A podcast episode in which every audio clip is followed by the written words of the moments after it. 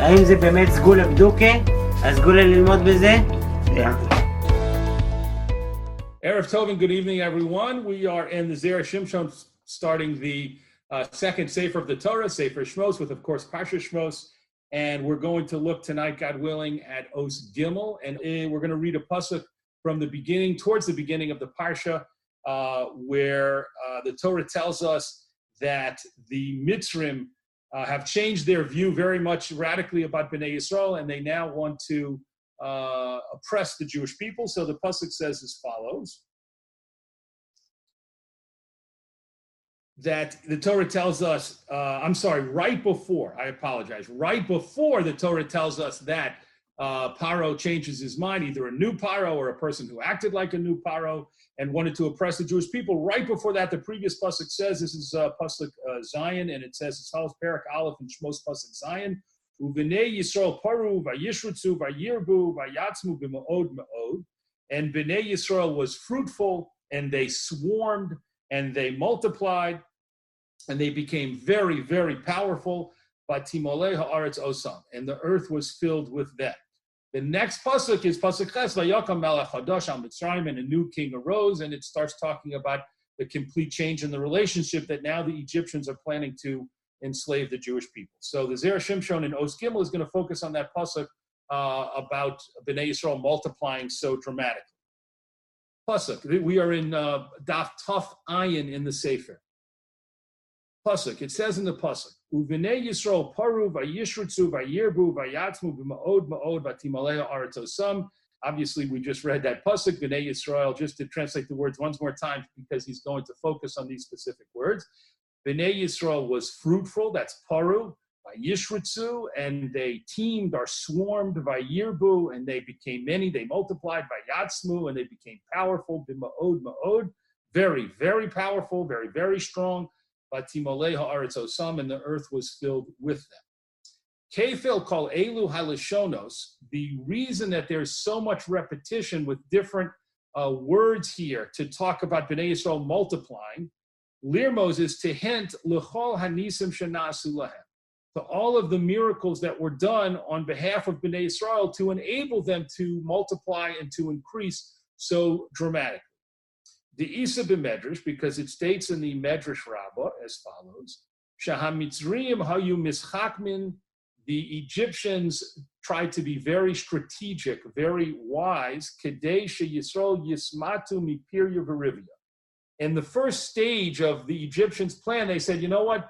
The first thing we need to do is try and uh, somehow slow down and impede the great uh, growth of the of this Jewish nation, of the Jewish people.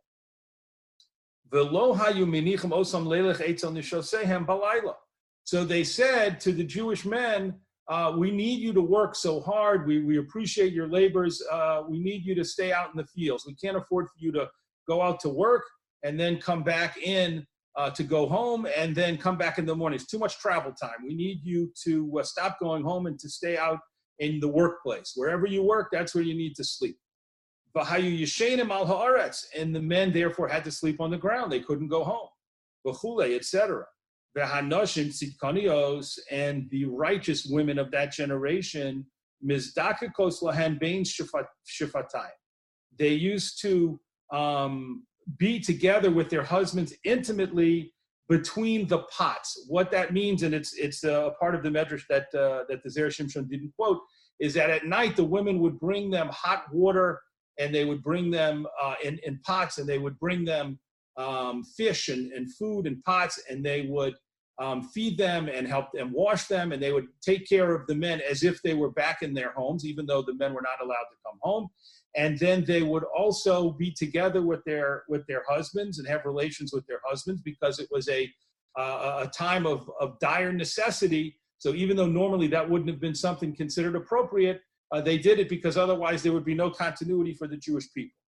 Ukeneged zeh, corresponding to this action uh, of the of the um, Jewish women to come out to the fields to the men and to be with them there, Omar, the pasuk says, paru, they were fruitful. Shahayu mekaimin pirya verivia. This is a hint, this is a remiss to the fact that they continued to fulfill the mitzvah of Pirya Verivia, of being fruitful and multiplying, even though the Egyptians were doing everything they could to stop the Jewish people from, uh, from procreating. Even though the, the men were not allowed to come home at night to their homes. And they were not allowed to come home and sleep in their beds. Shenikres. And the word mita in Hebrew and Aramaic is called Puria. A bed is Puria in Aramaic. Why? Sheparin verabin aleha. Because a bed uh, is the place where procreation uh, takes place. Uh, where, where, uh, where, so that's how the word bed got its name as Puria. So the word paru, going back to the pasuk for a moment, the Zera Shimshon says, "Uvenei Yisrael paru." Uh, just that one word is hinting to us this whole story from the Medrash that they they had to go to extraordinary lengths, especially the women, to make sure that they would continue to be able to be together and to procreate and to have bring children into the world, uh, even though the men could not come home at night. Next paragraph.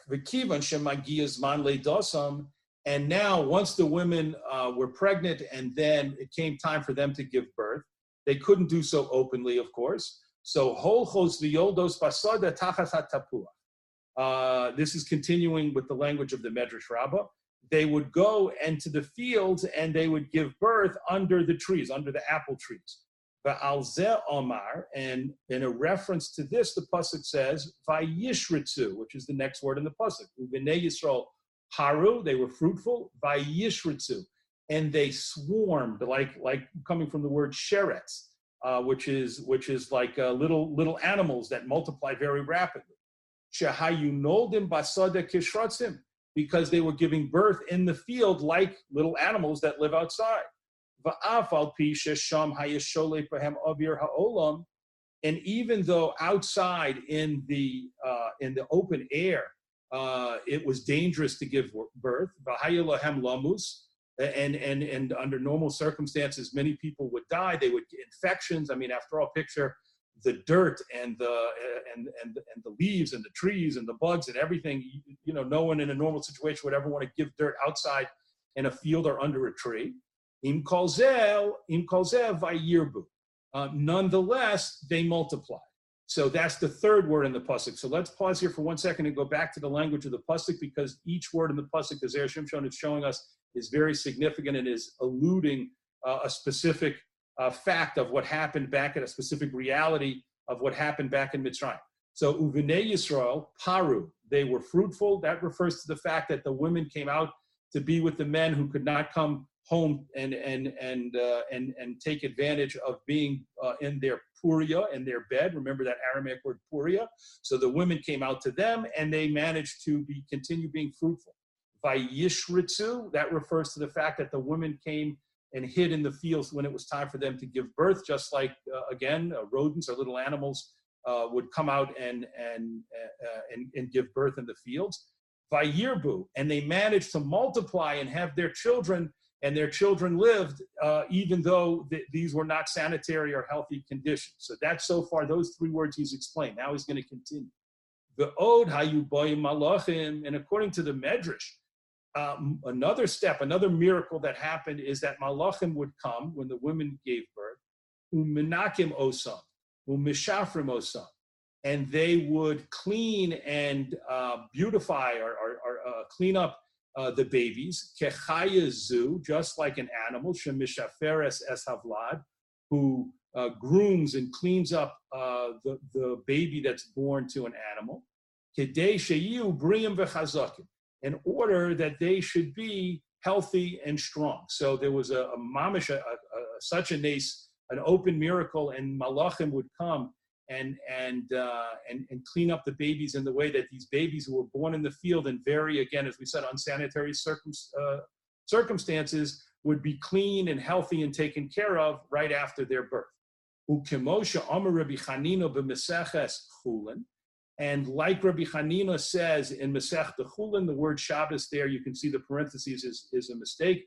It's a Gemara from uh, Daf uh, Chaf Daladam and in Masech. And over there, Rabbi Hanina, who the Gemara tells us at this time was 80 years old, and yet he was very strong and agile like a young man. So he says there, they asked him, how, how is that possible that at 80 years old you're so strong and, and agile. Uh, Shemen. So he said, Shemen the oil that my mother anointed me with, rubbed on me in my childhood, he umdali be'asik nusi. It has uh, still stood for me in my old age of, uh, to be strong and healthy. So that's an example of why it's so important to take care of the babies, to clean them well and oil them uh, at, at uh, right after birth and at a young age. And that's what kept Rabbi Hanina healthy. So vizehu v'ya'atzmu. And this is what the Torah meant with, by adding the word, and they became powerful, they became strong. According to Zera Shimshon, that's a reference to what the Medrash Rabbah tells us about the Malachim coming and cleaning and oiling the babies, the newborns actually, uh, and, and that helped them be strong and healthy. And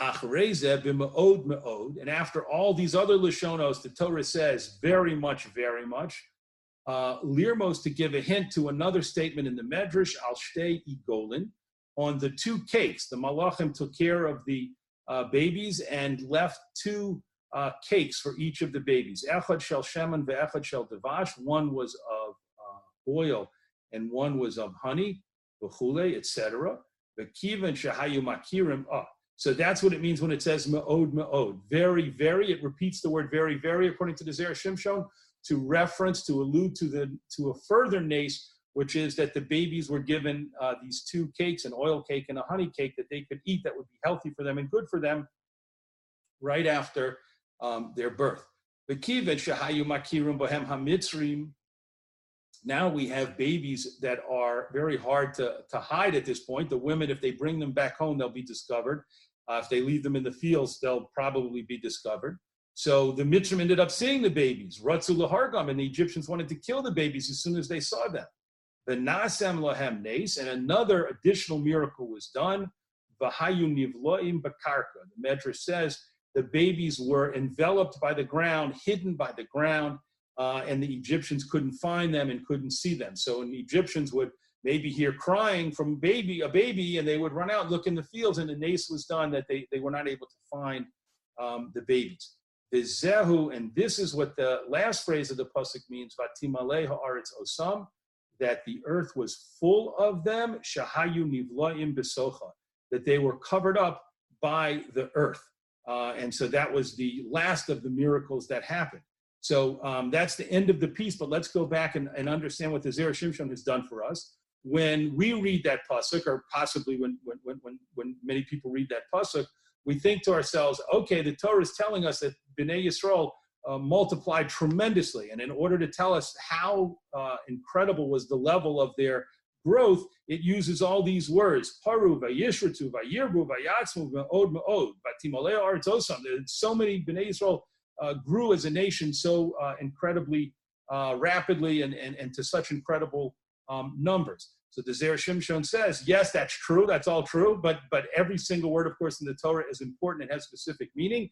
And he just showed us how each of these words, paru, yishratu, and yirbu, and yatzmu, and ma'od ma'od, each one of those words was a reference to, a hint, a remez to the story in the Medrash Rabbah that gives us a list of the different miracles that happened in order for Bnei Yisrael to continue to procreate and to, and to continue not only uh, to continue uh, just be able to maintain their size, but to grow and expand as rapidly and as dramatically as they did.